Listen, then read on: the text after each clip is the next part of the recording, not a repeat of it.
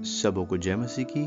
आज हम मत्ती के छठवें अध्याय, उसके सोलहवें पद से पढ़ेंगे, जहाँ पे उपवास के विषय में लिखा गया है।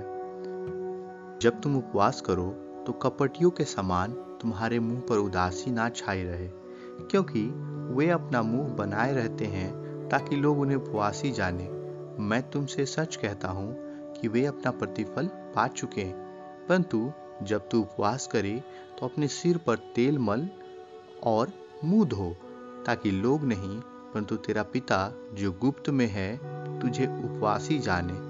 इस दशा में तेरा पिता जो गुप्त में देखता है, तुझे प्रतिफल देगा। परमेश्वर आपको आशीष दे। धन्यवाद इतने धैर्य से सुनने के लिए।